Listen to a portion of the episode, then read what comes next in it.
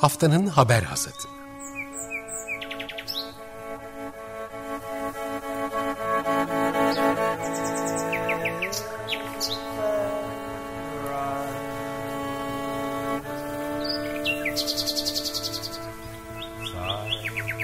Haftanın öne çıkan iklim haberleri ve araştırmalarından okumalar ve yorumlar.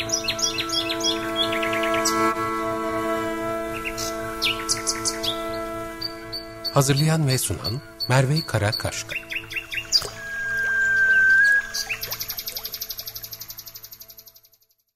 Günaydın, haftanın haber hasatına hoş geldiniz. Açık Radyo'da geçtiğimiz haftanın iklim haber ve araştırmalarından özel bir derleme sunan programımızda bu hafta enflasyon ve iklim krizi var. Gündem geçtiğimiz hafta e, ekonomiyle e, neredeyse tamamen e, meşguldü e, ve çok e, belki tarihi bir kaç gün yaşadık.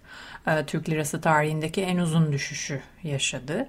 E, ve e, bu hafta e, bu değer kaybının ciddi bir yoksullaşmaya sebep olup olmayacağı tartışmasıyla beraber aslında daha uzun vadede kalıcı bir enflasyon olabileceği ve e, zamana yayılan daha yıkıcı ve mümkünse tabii ki telafisinin de uzun süreceği e, bir etkiye sahip olabileceği yönünde uyarılar var. Aslında zamana yayılan yıkıcı ve telafisi neredeyse mümkün olmayan bizim iklim krizini e, nitelerken kullandığımız e, sıfatlar, e, tanımlamalar diyebiliriz. E, bunların enflasyon için geçerli olması aslında ikisi arasındaki bağa da dikkat çekmek için e, güzel bir geçiş noktası. E, iklim kriziyle enflasyon arasındaki ilişki aslında son dönemlerde belki daha sık karşımıza çıkıyor ama e, doğrudan e, ikisi arasında yani iklim krizi ve ekonomi arasındaki bağ daha çok karşımıza çıkıyor ama enflasyonla doğrudan ilişkisini inceleyen araştırmaların sayısı biraz daha az. Ee, en azından Avrupa Merkez Bankası'ndan 3 ekonomist bunun böyle olduğunu söyleyip yeni bir e, makale yayımladılar geçtiğimiz haftalarda. Vox EU diye ekonomistlerin e, daha çok ekonomistlere adanmış bir platformda. Burada e, uzun bir analiz var ancak orada iklim krizi ve enflasyonun ilişkisiyle ilgili 3 tane temel madde sıralanıyor. Bunlardan ilki küresel ısıtma, fırtınalar, aşırı sıcak ya da nem gibi iklim olaylarının görülme olasılığını ve şiddetini artırdı. Bu olaylarda özellikle gıda gibi e, spesifik fiyatları artırabiliyor. Bununla birlikte yine iklim krizinin enflasyona etki etmesi beklenen bir diğer konu net sıfır salıma geçiş süreci. Ee, bu sürecin her bir noktasında mutlaka karbonun fiyatının keskin bir şekilde artırılması gerekiyor. Yani burada şöyle bir mekanizma işliyor. Ee, eğer e, karbon salımını ceza salımını cezalandırmazsak e, hükümetler bunu cezalandırmazlarsa eğer e, piyasada caydırıcı bir mekanizmanın varlığı söz konusu olamaz. Bu durumda e, eğer karbon ki yapılan araştırmalar e, şunu gösteriyor. Bugün karbon çok düşük bir e, seviyede fiyatlanıyor. Bunun mutlaka artması gerekiyor. Bekleniyor da. Bu da gerçekleşecek olan artık bir an önce belki gerçekleşmesi gerekiyor ama bir şekilde ertelenen diyelim bu artış. E, elektrik, gaz ve benzin gibi tüketici fiyatlarını yukarı çekecek. Dolaylı yoldan da çok sayıda imalatçı sektörü etkilenecek. Kaldı ki bugün aslında bir enerji fiyatları krizinin e, aynı şekilde imalatçı sektörleri etkilediğini görüyoruz ki bununla ilgili aslında biraz daha konuşacağız. E, enflasyon ve ekonomi ve iklim krizi arasına odaklanacağız bu hafta çoğunlukla.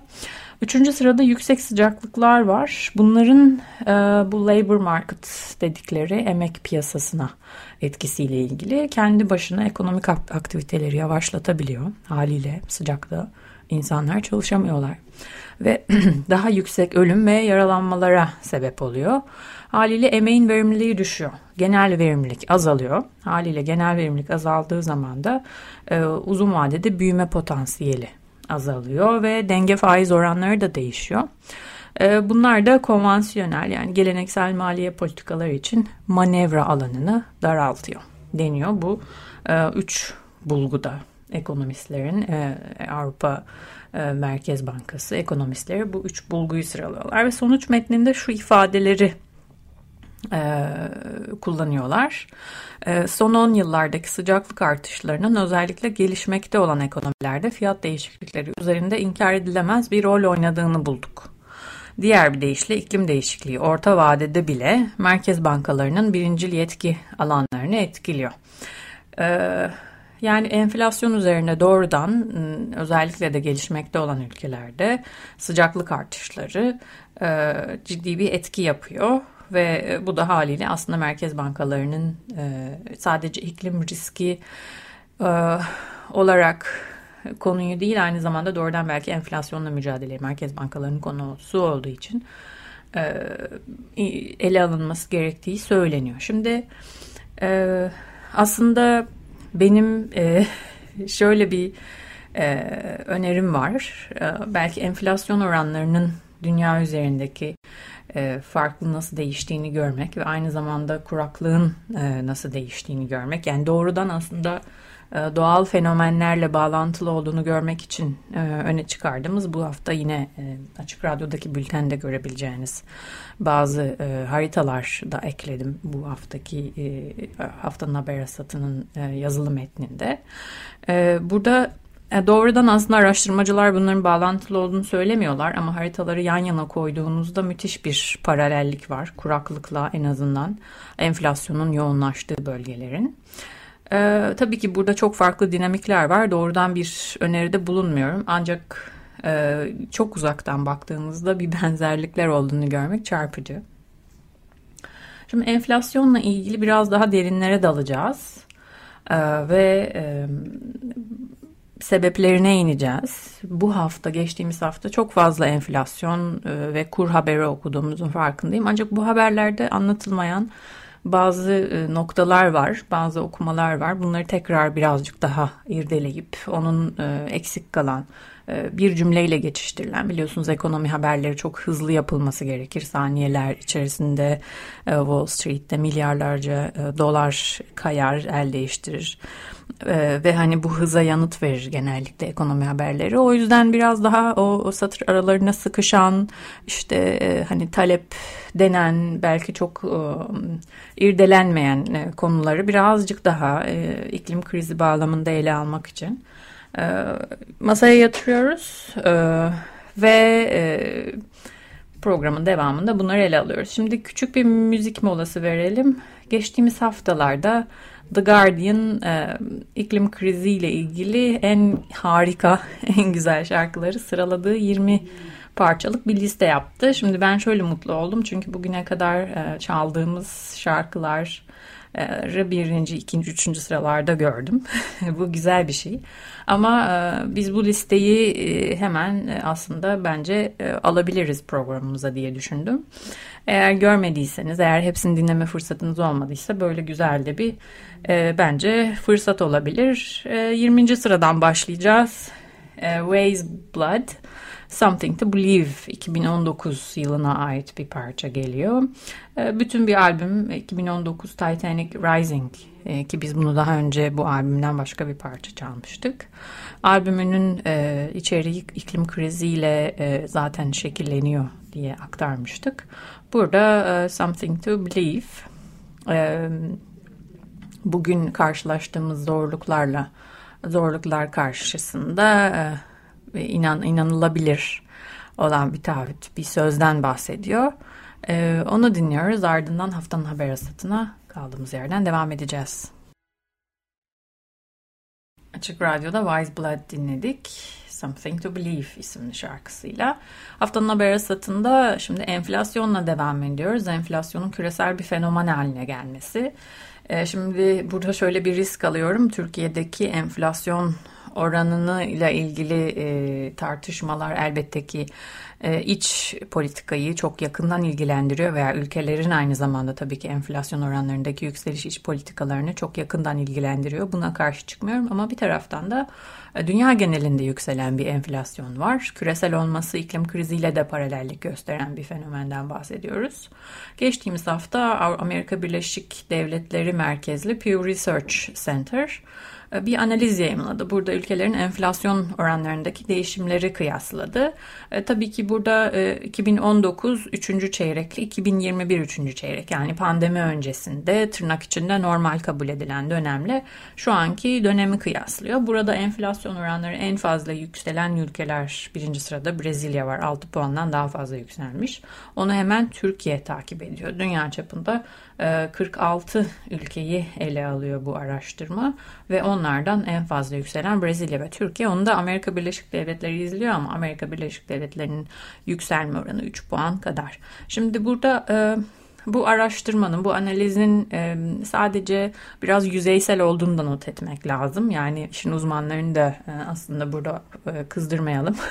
Çünkü burada mutlak bir enflasyon oranı alınmadığının farkındayım. Eğer e, sadece yüzeysel olarak bu değişimlerin e, global bir fenomen olduğunu öne çıkarmak için e, ele aldığımızı hatırlatalım. 46 ülkenin 39'unda enflasyon oranları pandemi öncesi döneme göre daha yüksek ve ülkelerin 16'sının enflasyon oranının 2019'un aynı dönemine göre en az 2 puan arttığı da not ediliyor. Şimdi burada Arjantin'in e, negatif enflasyon görünmesi, e, Japonya evet yıllar belki 20 yıldır da bir e, küçülme diye, diye, diyemeyiz ama bir deflasyonla mücadele etmeye çalışıyor ama Arjantin için durum farklı. Oldukça yüksek bir enflasyon puanından belki daha düşük ama hala çok yüksek bir nokta iniyor. Yani Arjantin'de gördüğümüz bu azalma Arjantin'de negatif olduğunu göstermiyor. Durumun ya da iyileştiğini tam anlamıyla söyleyemeyiz. Buna rağmen 46 ülkenin 39'unda enflasyon oranları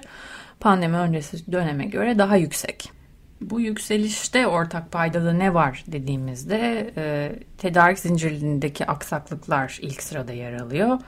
Artan işsizliğe bağlı üretimdeki yavaşlamalar ve bununla birlikte artan talep var. E, şimdi bunların bu üç genel e, noktayı mercek altına alacağız ve önce tedarik zinciri krizine bakacağız. Bir tedarik zinciri krizinden bahsediliyor. Bu tedarik zinciri e, krizi, bu aksaklıklar e, kapanma döneminde hatta belki öncesinde başlayan Asya'dan gelen konteynerlerin farklı sebeplerle daha düşük kapasiteyle ve yavaş taşınıyor olması var. Burada New York Times'ın e, çok iyi bir analizi var. E, orada farklı sebeplerle aslında nitelenen şeylerden en önemlisi mesela Çin'in e, e, işte pandemi döneminde işte maskeler, bir takım medikal e, cihazlar vesaire taşıyan konteynerlarının dünyanın diğer ucuna Amerika'ya, Güney Amerika'ya vesaire seyahat edip ancak bu konteynerların geri dönmesi için e,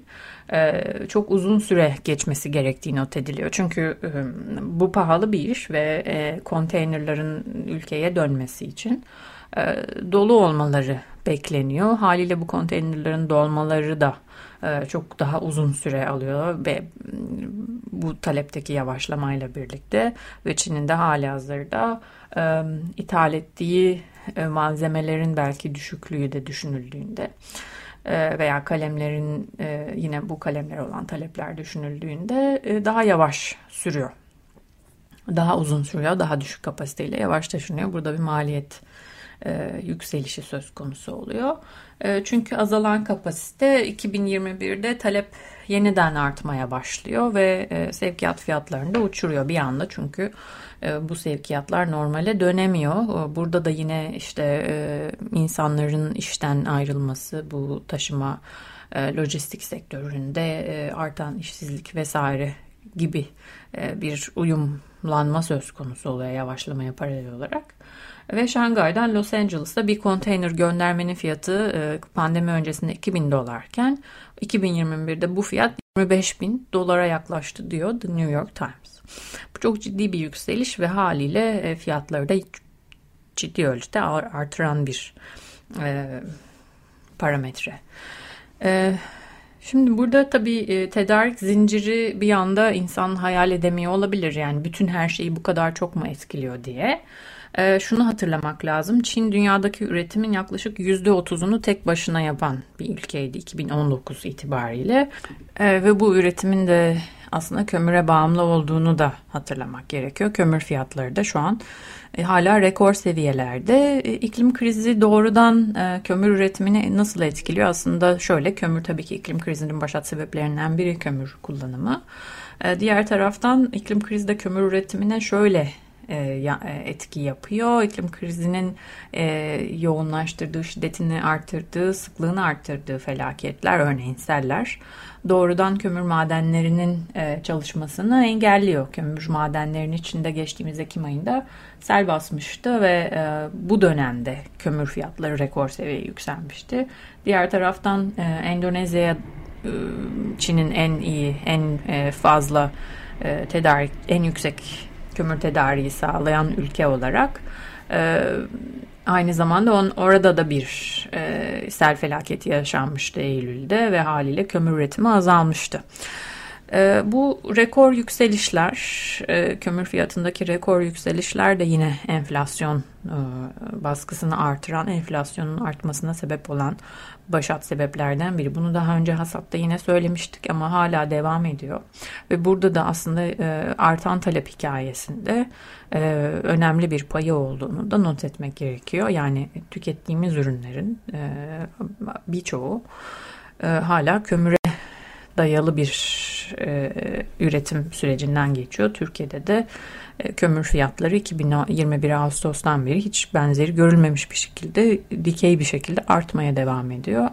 E, ve ekonomide demir çelikten çimentoya, çay üretiminden tekstile, imalat sektörleri enerji için hala kömüre bağımlı. Talep konusuna geçeceğiz şimdi ve e, ancak bu konuya geçmeden önce e, bir müzik molası verelim istiyorum. Ee, Guardian'ın listesinden devam edeceğiz. 19. sırada bizim daha önce hiç e, parçalarına yer vermediğimiz bir şarkıcı var. David Axelrod. The Warnings, Uyarılar Part 1 birinci bölümüyle bizimle birlikte olacak. 1970 yılına ait bir parça. O dönem çıkardığı Earth Rot albümünden. Ee, bu parçayı dinledikten sonra programımıza devam edeceğiz. Açık Radyo'da David Axelrod'u dinledik. The Warnings Part 1 isimli parçasıyla bizimle birlikteydi. Haftanın haber asatında şimdi e, talep hikayesine dönüyoruz. E, küresel, küresel, küresel enflasyon hikayesinden dayanağı pandemi sonrası artan talep ancak burada herkes için ortak artan bir talepten, homojen bir artıştan söz edemiyoruz. E, mesela Bloomberg'e göre Amerika Birleşik Devletleri'nde yüksek gelir gruplarının pandemi sırasında harcayamadığı 2.3 trilyon dolar. Avrupa'da ise 400 milyar euroluk bir birikim e, var ve bu ekonomiye dönmeye başlamış olabilir. Şimdi lüks tüketim artarken düşük gelirlerin harcamaları azalıyor bu enflasyonist ortamda. Yani sınırlı sayıda konteynerde de herkesin eşit miktarda ürün taşınmıyor. Düşük gelirler için ayrılan alan gittikçe azalıyor. Dünya Bankası verilerine göre dünya genelinde 1991 yılından bu yana olmadığı kadar fazla sayıda işsiz insan var. Artan işsizlik ise kömüre dayalı pervasızca büyüme hikayesinin önemli yakıtı olmaya devam ediyor. Burada e, şunu söylemek gerekiyor. Eğer ekonomi büyümezse işsizlik artacak. İşsizliğin işte çaresi olarak da bu ekonomik büyüme hikayesi e, belirtiliyor. Çünkü eğer e, talepteki azalışın yeryüzüne nasıl etki yaptığı, bu kömür talebinin aslında ekolojik krizin ana sürükleyicilerinden biri olduğu aslında bilinse de bütün bu karmaşıklaşan ağlar içerisinde kaybolup gidiyor. Yani dışsallaştırılıyor aslında. Bütün bir hikaye içerisinde de iklim krizi ve ona bağlı ekolojik etkiler dışsallaştırılıyor.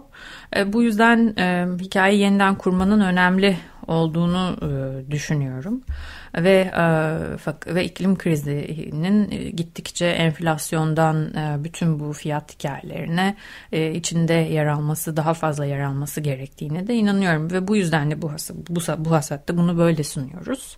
Umuyorum ki bilimsel anlamda araştırmalar da bunu daha fazla destekleyecek. Ekonomi biraz daha karmaşık bir alan olmasına, karmaşık ilişkiler haliyle ve hesaplamalar ve belki bazen yer yer sıkıcı da olabilmesine rağmen yine de e, burada e, tam e, merkezine oturtmak faydalı olabilir.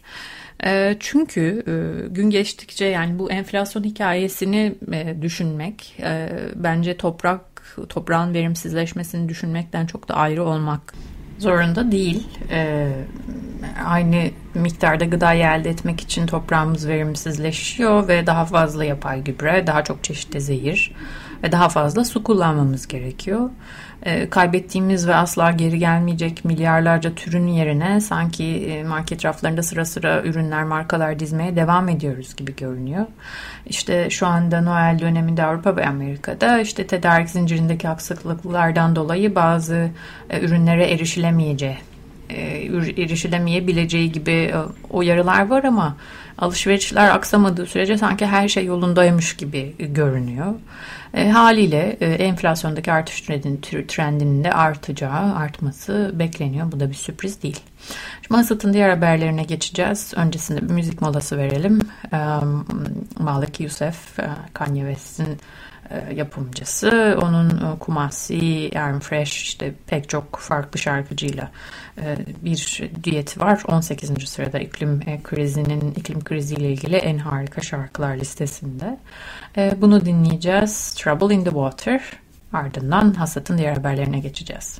Açık Radyo'da Kaman, Malik Yusuf, Kumasi, Aaron Fresh, Chocolate, Lacey Kane bir diyetin, hip hop diyetini dinledik. Trouble in the Water bizimle birlikteydi. Şimdi hasatın diğer haberlerine geçiyoruz. Ee, bahsettiğimiz talep, talebin e, enerjiyle bağlantısı ve kömürle bağlantısı enflasyon üzerindeki en önemli baskılardan birini oluşturuyor dedik. Peki enerji geçişi buna bir çözüm olabilir mi ya da e, bir taraftan emisyonlar, salımlar artıyorken e, bu parametreyi de aslında belki en önemli parametreyi dahil ettiğimizde nasıl bir çözüm izlemeliyiz? Ee, yeni bir araştırma bu sorunu irdeliyor. Enerji geçişiyle ilgili e, senaryoları irdeliyor ve aslında şu soruyla başlıyor. E, %50 inme şansı olan uçağa kim biner? E, ve e, dünyamıza, iklimimize bunu yapıyoruz. Bir buçuk derece hedefi özellikle Glasgow'da e, COP26 bittikten sonra yayımlanan, sonuçları yayımlanan araştırma bir buçuk derece hedefinin hala e, görünüyor olmasının ve şansının gittikçe düşüyor olmasının bir buçuk dereceye ulaşma e, şansımızın gittikçe düşüyor olmasına rağmen e, hala sanki bunu e, görmezden geliyormuşuz gibi yavaş bir enerji geçişinden bahsediyoruz ve bu aslında tamamen yaptığımız şey aynı e, düşme şansı olan bir uçağın içinde e, gidiyoruz. Bize güvenli gelmemesine rağmen buna devam ediyoruz diyor.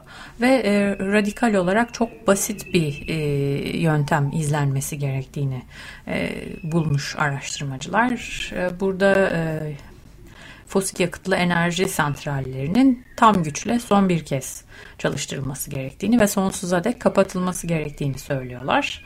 E, bu tip e, yavaş bir dönüşümdense bu tip keskin bir geçişin e, salımları azaltma konusunda en fazla etki yapacağını yani kümülatif salımları minimize edeceğini söylüyorlar. Burada yine e, solar yani güneş enerjisine geçişte de çok basit bir e, formülü takip etmeliyiz. Yani yeterince çatımız var, yeterince park, otopark alanımız var ve farklı farklı altyapı e, noktaları var bizim bu solar e, güneş çatılarını e, veya güneş e, panellerini yerleştirebileceğimiz. Bunda da oldukça e, basit bir yaklaşım takip etmeliyiz. Yani büyük solar tar tarlalar vesaire hayal etmeye e, gerek yok diyorlar.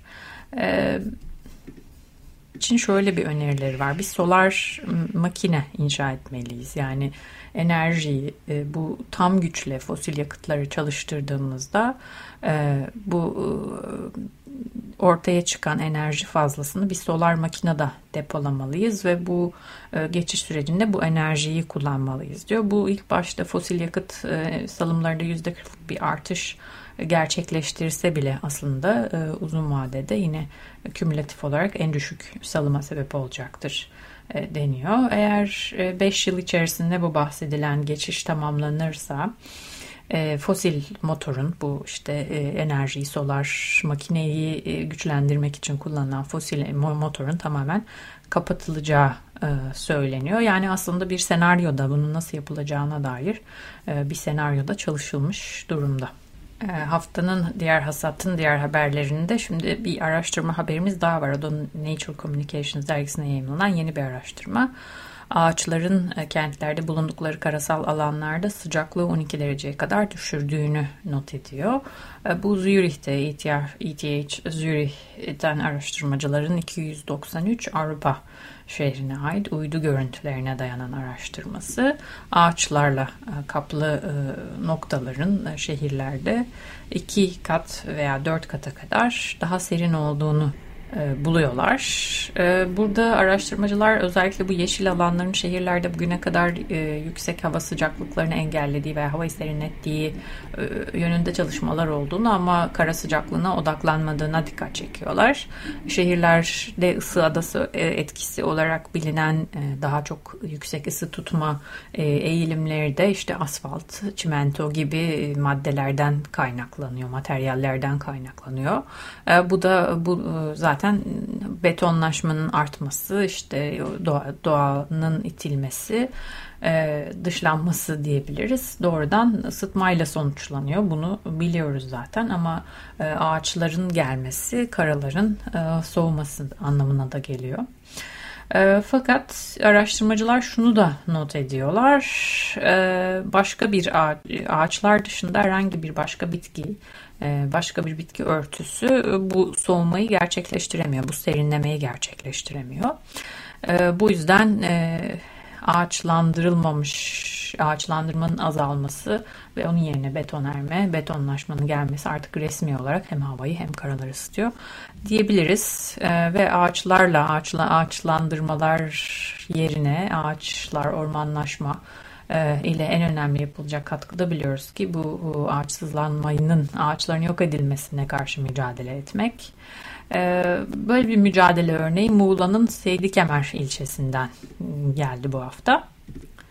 AK Parti Merkez Karar ve Yönetim Kurulu üyesi Mehmet Nil Hıdır, Muğla'nın Seydi Kemer ilçesinde 10 bin küçük ve büyükbaş hayvanın otlak alanına mermer ocağı ruhsatı verilmesini istemeyen yurttaşlara anıt ağacı sarılarak destek oldu. 2019 yerel seçimlerinde partisinin Büyükşehir Belediye Başkanlığı adayı da olan Hıdır, Seydi Kemer'e bağlı Çökek Köyü Çamkurusu mevkiinde mermer ocağı ruhsatı verilmesini istemeyen köylerin taleplerini bakanlığa ilettiğini belirtti. Bu bir günün haberi. göre Hıdır sosyal medya hesabından şu paylaşımı yaptı. Muğla'nın Seydi Kemer ilçesi Çökek köyünde çam kurusu denilen mevkiinde bulunan 10 bin küçük ve küçük büyükbaş hayvanın otlak alanına mermer ocağı ruhsatı verilmesini istemiyorlar. Dereköy, Bayır, Çökek, Kıncılar halkı 10 bin baş hayvanın otlak alanının bozulması halinde bu köylerde geçim kaynaklarının kalmayacağını ifade ediyorlar. Ayrıca bu bölgede bulunan 700-800 yaşındaki anıt ardıç ağaçlarının kesilmesine razı olmadıklarını ifade edip tarihi dokuya sahip çıkılmasını istiyorlar. Bu alanlara mermer ocağı ruhsatı verilmemesi ve anıt ağaçların koruma altına alınması en samimi istekleri. Bizler de 1650 metre yükseklikteki bu otlak alanları ve anıt ağaçları muhtarımız re- rehberliğinde ziyaret ettik ve gördük ilgili bakanlıklarımıza köyleri, köylerimizin bu taleplerini ilettik. E, ve fakat kalkınma, tüketim türleri yaşamı tehdit etmeye devam ediyor. Bir diğer araştırma küresel değişim dünyadaki yaşama benzeri görülmemiş bir oranda ve ölçekte zarar veriyor diyerek başlıyor türlerin yok oluş hızındaki hızlan türlerin yok oluşundaki hızlanmayı yakından inceleyen bu araştırma dünya çapında memeliler, kuşlar, amfibiler, sürüngenler ve balık türleri de dahil olmak üzere omurgalı popülasyonlarının dayanıklılığının zaman içinde nasıl değiştiğine bakıyor. Biyoçeşitliliğin korunması, geri getirilmesi için bu dayanıklılığın direncin anlaşılması oldukça kritik deniyor araştırmada. Ee, dünya genelinde dayanıklılığın olası düşüşünü hızlandıran ana faktörlerin neler olduğuna da dikkat çekiliyor. Burada omurgalılar gibi ayrı taksonomik e, bir sınıfın incelenmesi bu etkileşimlerin daha iyi anlaşılmasını da sağlıyor. Ee, araştırma sonucuna göre deniz, tatlı su ve kara ekosistemlerinde küresel bir dayanıklılık kaybı var ve en önemlisi iklim değişikliği, istilacı türler, habitat kaybı, kirlilik veya sömürü gibi antropoloji antropojenik tehditlerin kümülatif etkileri dayanıklılık kaybını hızlandırıyor. Ee, araştırmada öne çıkan birkaç nokta daha var bunlardan birincisi. E, omurgalıların dünyadaki ekosistemlerde ki, e, anahtar roller oynadığı ve e, omurgalı popülasyonlarının gelecek tehditleri artık daha e, kırılgan hale gelmiş olması. Bu da e, gelecekte çok daha katastrofik e, kayıpları tetikleyecek deniyor doğal ekosistemler açısından. E, bununla birlikte e, bulgular e, bugüne kadar biyoçeşitlilik kaybının e, ve etkilerinin e, antropojenik tehditlerin biyoçeşitlilik kaybındaki etkilerinin e, azımsandığını bulduklarını da söylüyor. Özellikle omurgalılar bağlamında e, bu direncin kırılmasında e, iyileşme becerilerini kaybetmeleri olduğu da söyleniyor. Haftanın Haber Asatı'nın son haber araştırmasını paylaştık. Ee, şimdi e, son müzik parçamızı dinleyeceğiz ve e, söz bitmeden bölümüne geçeceğiz. E, Guardian'ın iklim kriziyle ilgili harika en harika şarkılar 20 şarkıyı listelediği bölüme dönüyoruz. Burada şimdi 17. sıraya geldik. Dead Kennedys Moon Over Marine isimli şarkısı var. 1982 tarihli parçayı dinleyeceğiz. İşte Kaliforniya e, kıyılarındaki kirlenmeye dikkat çekiyor. Ardından hasatın sonuna geliyoruz. Açık Radyo'da Dead Kennedys'i dinledik. Moon Over Marine şarkısıyla bizimle birlikteydi. Ee, şimdi söz bitmeden bölümüne geçiyoruz. Burada bu hafta hatırlatmak istediğimiz e, artistik çalışma e, Sürdürülebilir Yaşam Film Festivali. 2021 ee, seçkisiyle 25 Aralık tarihlerinde çevirmiçi olarak gerçekleşiyor. Tüm filmler ve etkinlikler sürdürülebilir yasam.net adresinde izleniyor, takip ediliyor. Sürdürülebilir Yaşam Film Festivali 2021 seçkisinde birey, aile, kurum, sektör ve toplum ölçeğinde değişimin örneklerinin aktarıldığı belirtiliyor basın paylaşımında. 2021 seçkisi öne çıkan sistem değişimi, işiyle dünyayı değiştirenler, iklim için ve suyu düşünenler temalarıyla e, izleyicilerle dünyanın farklı yerlerinden ilham verici hikayeleri bir araya e, getiriyor. Eğer e, detayları görmek, kayıt yapmak isterseniz sürdürülebilir yasam.net adresine gidebilirsiniz. Haftanın haber asatının bu haftada sonuna geldik. Önümüzdeki haftalarda daha iyi haberlerle görüşmek üzere diyelim. Kendinize iyi bakın.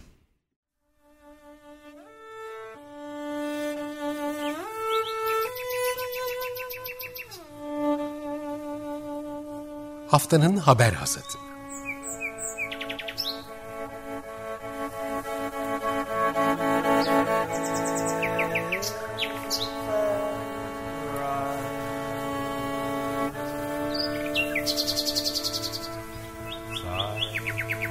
Haftanın öne çıkan iklim haberleri ve araştırmalarından okumalar ve yorumlar.